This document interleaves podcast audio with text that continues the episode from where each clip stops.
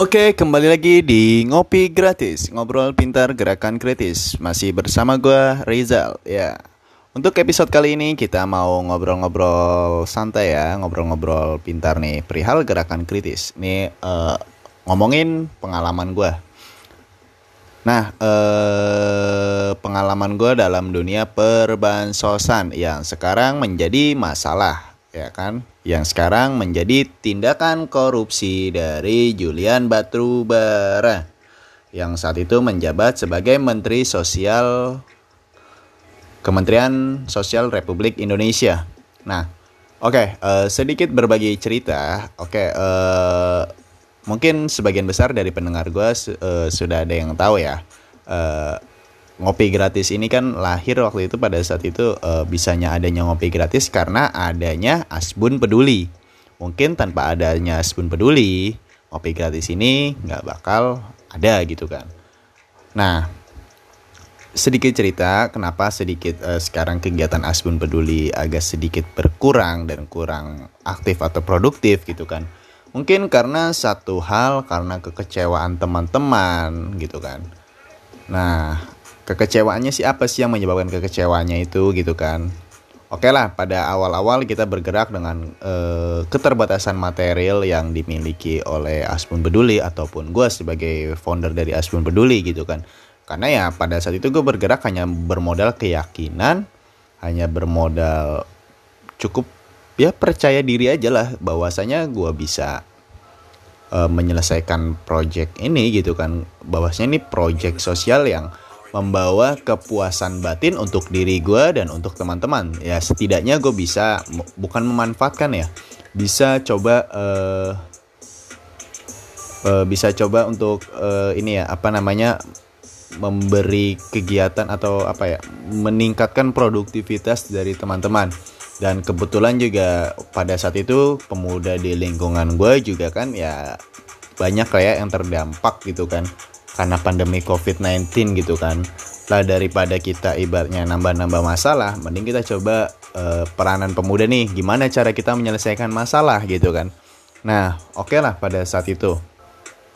Semuanya kita bisa kompak, bisa bergerak gitu kan, bisa bergerak gitu kan. Dengan keterbatasan material yang ada gitu kan. Kita hanya bermodal moral aja gitu kan. Yang tujuannya emang untuk kemaslahatan masyarakat untuk kemaslahatan bersama bukan untuk kepentingan anggota atau untuk kepentingan e, golongan aja gitu kan. Nah.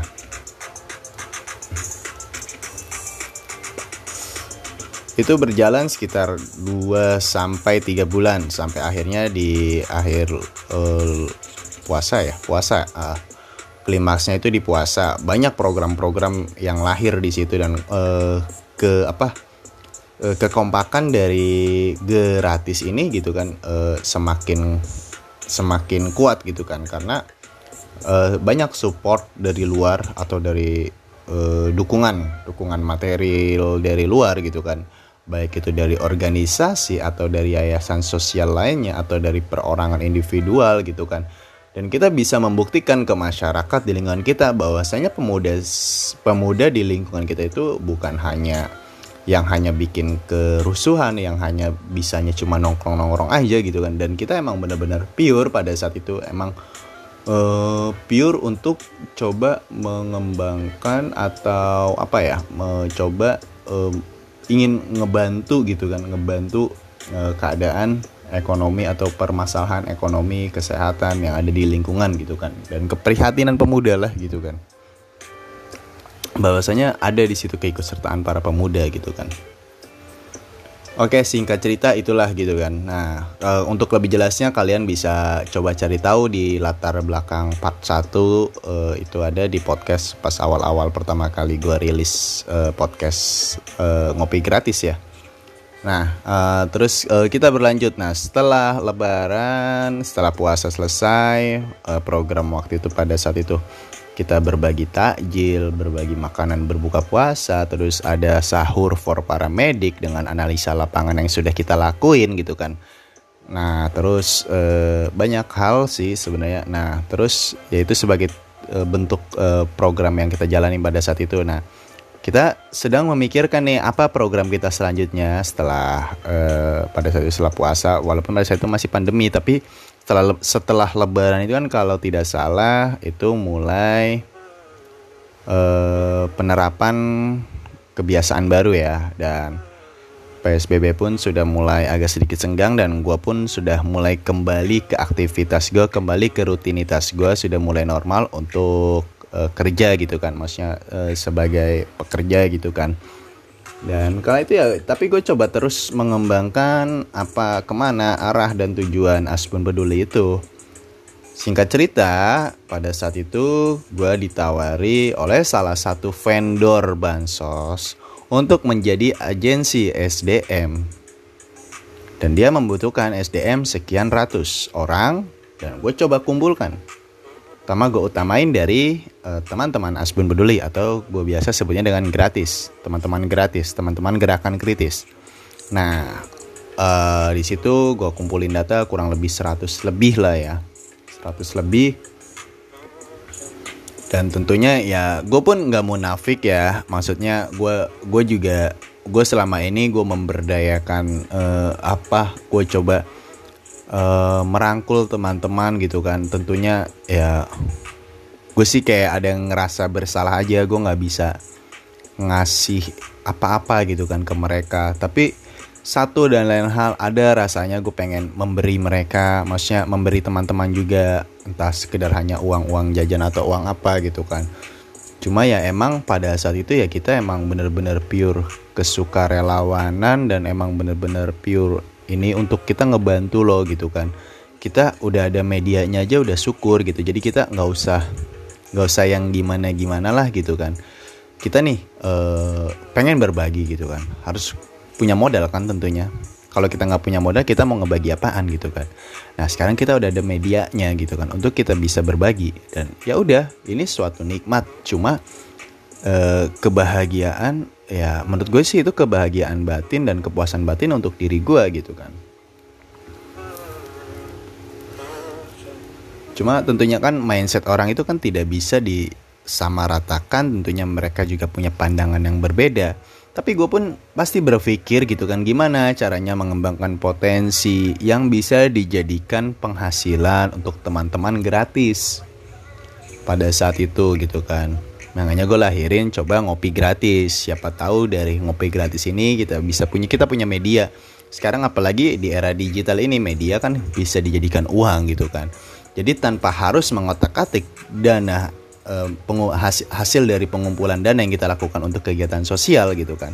Karena ya gue sangat miris dan sangat prihatin di lingkungan masyarakat gue adalah ibaratnya di generasi di atas gue memanfaatkan gitu kan proposal menyebarkan proposal gitu kan. Dengan ini ini ya lah iming-iming kerjanya aja belum udah mintain duit. Gue nggak mau ngebangun mindset teman-teman gue khususnya di generasi yang sepantaran dengan gue atau di bawah gue gitu kan. Gue coba maksudnya gue coba bangun mindset mereka ayolah kita kok bisa kok gitu kan. Kita bisa menghasilkan. Maksudnya kita coba bisa. Emang nih kalau emang kita benar-benar mau ngebantu ya udah kita jalanin aja dulu gitu kan. Dan ya udah eh jadi panjang ya. Oke, okay, uh, eh, gue kembali ya ke topik kita uh, ke perbansosan yang sekarang jadi skandal korupsi ya atau ya jadi masalah korupsi gitu kan. Nah, kala itu gue uh, yaitu gue jadi ditawarin untuk menjadi agensi oleh salah satu vendor yang mendapat slot bansos dari Kementerian Sosial Republik Indonesia Sebenarnya di situ gue udah mencium kejanggalan sih, tapi ya sudahlah. Pada saat itu kan gue hanya agensi saja gitu kan, hanya agensi SDM aja gitu kan dan ibaratnya gue hanya coba memberdayakan teman-teman gue yang terdampak oleh pandemi COVID-19 banyak teman-teman gue yang harus nganggur gitu kan karena pandemi COVID-19 juga ya tentunya mereka membutuhkan penghasilan juga lah gitu kan ya seenggaknya ya gue pada saat itu gue bermimpi bahwasanya ini ya ini mungkin ini buah dari kerja keras kita selama satu dua tiga bulan belakangan ini gitu kan. Ya dengan kesabaran dengan ketulusan yang kita berikan kepada lingkungan kita kepada masyarakat yang kurang mampu ya mungkin ini buahnya gitu kan gue yakin kok setiap kita ngelakuin hal dengan tulus dengan ikhlas tanpa mengharap imbalan pasti ada kok jalan keluarnya gitu kan. Tanpa harus kita ngotak-ngatik uang hasil donasi gitu kan. Dan di situ ya sudah lah gitu kan. Gue coba ya udahlah akhirnya. Cuma kalau itu ya ekspektasi gue uh, nggak sesuai dengan realisasinya gitu kan. Dan ternyata gue hanya cuma dapat kekecewaan saja gitu kan. Gue mempertaruhkan nama gue satu orang dari sekian teman-teman gue di belakang gue ada sekitar 100 sampai 150 orang gitu kan. Di situ ya gue pun jujur sangat ngerasa dikecewain karena gue pegang uh, ya ini nama gue yang dipertaruhkan gitu kan. Gimana nih kalau sampai ini nggak jadi gitu kan tentunya teman-teman gue bakalan kecewa juga sama gue dan tentunya mereka nggak akan percaya dan mulailah dari situ yang menyebabkan ya mungkin itu salah satu faktor yang menyebabkan Asbun Peduli atau kekompakan dari Asbun Peduli mulai agak sedikit renggang, mulai agak sedikit berkurang gitu kan. Dan akhirnya ya gue mulai coba berjuang sendiri lagi, gue coba kembangin nih ngopi gratis. Siapa tahu dengan ngopi gratis ini kita bisa berkembang, untuk memajukan, untuk uh, meningkatkan kemaslahatan masyarakat di lingkungan kita gitu kan. Dan tentunya ya tentunya uh, perlulah kolaborasi antar sesama pemuda, antar pemuda lah gitu kan. Karena ya emang pemuda ini ya peran aktifnya itu sebenarnya sangat diperlukan di lingkungan masyarakat gitu kan dan ya udahlah gitu kan. Dan dari situ ya gue juga nggak pungkirin gue juga kayak ngerasa bersalah juga gitu kan. Gue terlalu mempercayai si pihak vendor ini. Gue sudah menunggu berminggu-minggu lamanya gitu kan. Tapi ya dari situ gue nggak berhenti nggak nggak nggak berhenti di situ gitu kan. Gue coba gimana ya caranya gitu kan. Gue coba gimana ya aduh akhirnya gue gue udah udah nggak habis pikir lagi lah gue coba cari cara. Bahkan gue gue juga agak sedikit minder juga gue udah ya gimana sih kalau gue udah kecewa dan teman-teman juga udah kecewa dan tentunya kepercayaan teman-teman ke gue juga agak sedikit berkurang karena hanya hal itu ya bukan karena penggelapan uang dalam asbun atau gimana gitu kan. Nggak ada gitu kan. Jadi karena ketika waktu itu gue gue juga dapat harapan dari orang lain dari vendor dari vendor uh, dari vendor bansos Kementerian Sosial ya gue pun tentunya merangkul dari teman-teman gue gue utamain dari teman-teman Aspen peduli juga dan akhirnya di situ ya mulai berkurang gitu kepercayaan mereka ke gue ya sudah lah gitu kan. Dan gue coba berupaya terus coba cari cara gitu kan. Akhirnya ya dari situ tanpa sengaja gue pun masuk gitu kan ke dalam dunia perbansosan juga dalam bisnisnya gitu kan gue coba cari-cari link. Banyak banyak banget. Bayar-bayar fiktif. Banyak banget media mediator nggak jelas gitu kan.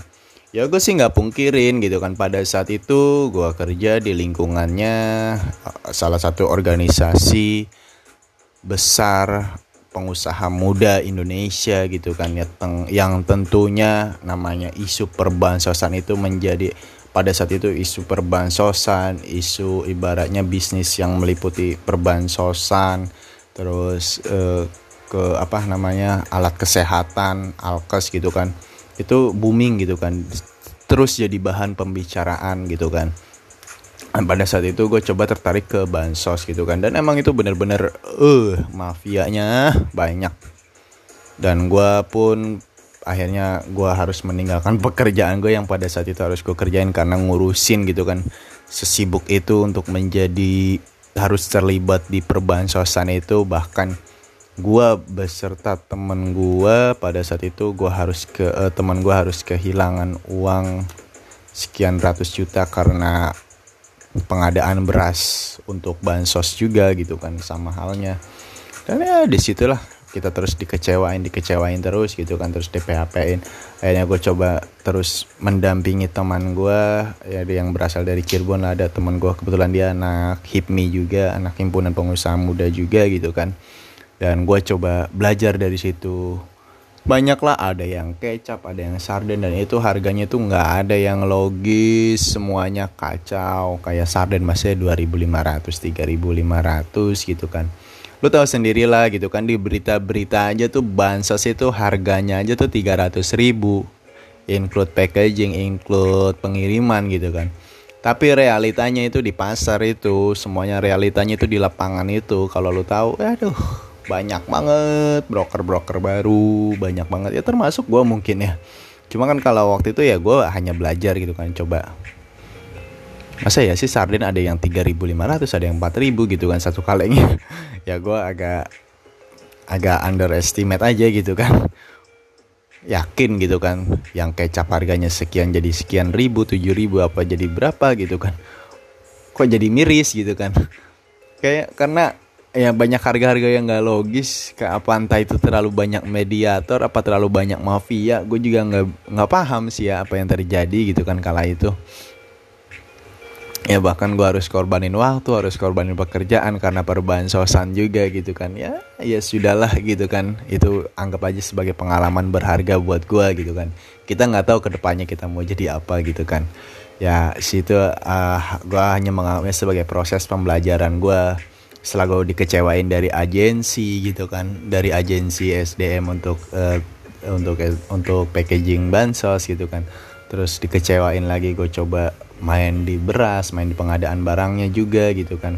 Terus lah dikecewain gue banyak ketemu bayar-bayar fiktif banyak yang alah bullshit semua gitu kan. Dari situ udah nggak logis semua gitu kan. Dan emang udah bener-bener banyak mafianya dan ya akhirnya semuanya terbongkar di akhir tahun ini dan real ya mungkin bisa harga jatuh seperti itu. Mungkin dari atas dari atas dari atasnya ya potong potong potong. Ya itulah birokrasi Indonesia kita harus bisa memahami. Ya tentunya kita berharap untuk ke depannya terkhusus untuk Kementerian Sosial apalagi sekarang dipimpin oleh seseorang ibaratnya ibu mantan mantan wali kota Surabaya yang memu, yang memiliki integritas yang tinggi yang memiliki kepedulian untuk ini. Dan ya gue yakin sih sama beliau tentunya Kementerian Sosial uh, bisa sedikit lebih maju satu langkah lebih maju dan tidak ada permainan lah di dalamnya.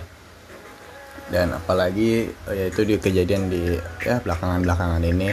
Dan belum selesai belum selesai. Itu ya sekarang kita harus menghadapi beberapa musibah. Mulai dari di awal tahun harus menghadapi beberapa beberapa musibah. Mulai dari ibaratnya uh, jatuhnya pesawat Sriwijaya Sriwijaya Air gitu kan terus uh, dilanjut lagi dengan gempa di Sulawesi Barat terus banjir di Kalimantan Selatan dan ya terakhir di Jawa Barat juga ada musibah tanah longsor atau apalah gitu kan.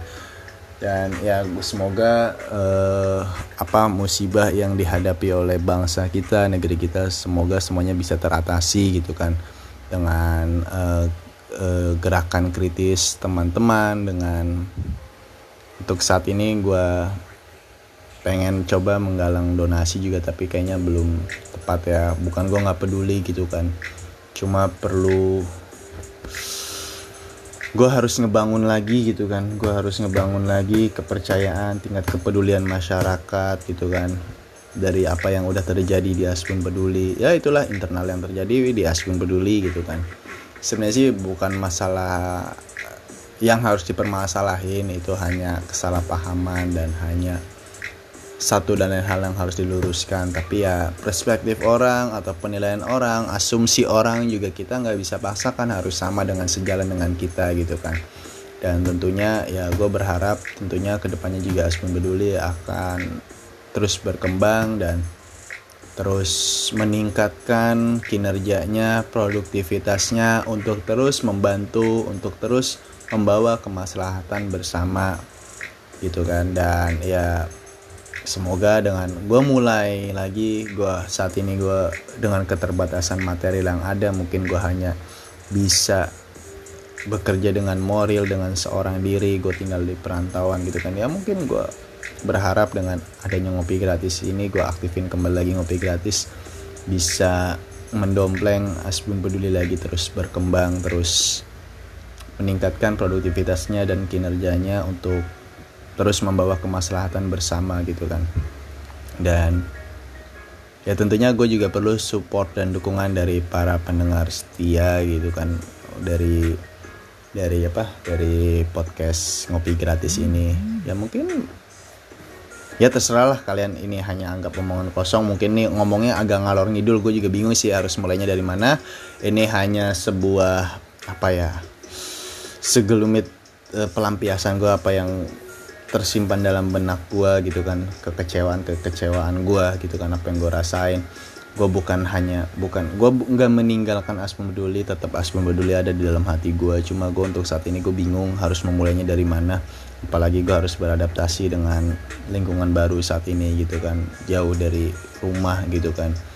Dan tentunya ya gue perlu eh, namanya gerakan sosial kan kita nggak bisa sendiri. Kita harus perlu kolaborasi gitu kan untuk untuk tujuan yang ibaratnya untuk satu tujuan yang benar-benar untuk ngebantu orang gitu kan. Bukan gue bergerak secara individual individual gitu kan. Makanya semalam gue agak sedikit uh, discuss lah discuss kecil atau sharing apa yang gue rasain gitu kan.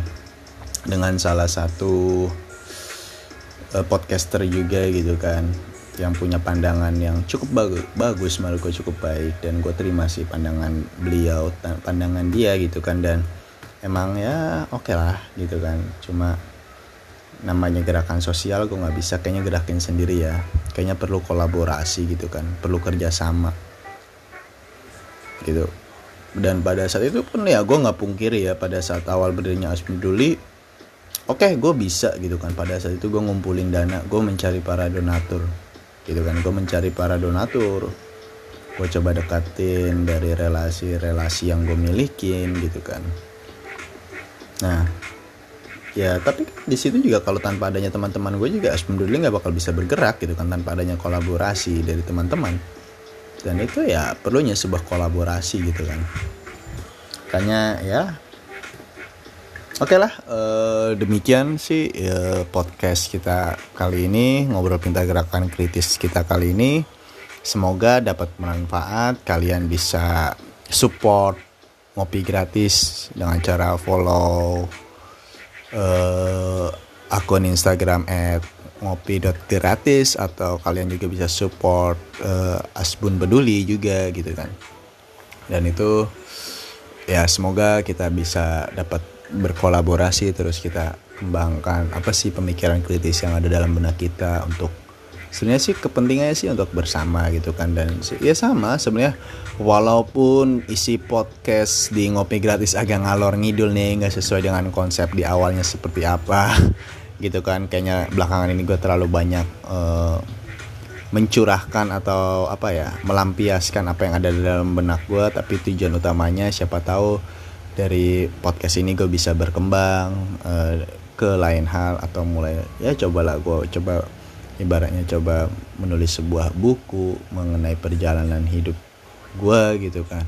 Terus atau gue coba mulai kembangin ke channel lain melalui YouTube gitu kan. Cuma ya perlu uh, persiapan yang panjang dan gue juga nggak bisa bekerja sendiri juga. Tentunya gue perlu tim juga gitu kan untuk mengembangkan ini semua untuk bisa berkolaborasi gitu kan. Ya tentunya gue terus berharap Aspen peduli ngopi gratis bisa dikenal di kancah nasional dulu lah gitu kan. Bisa dikenal oleh teman-teman.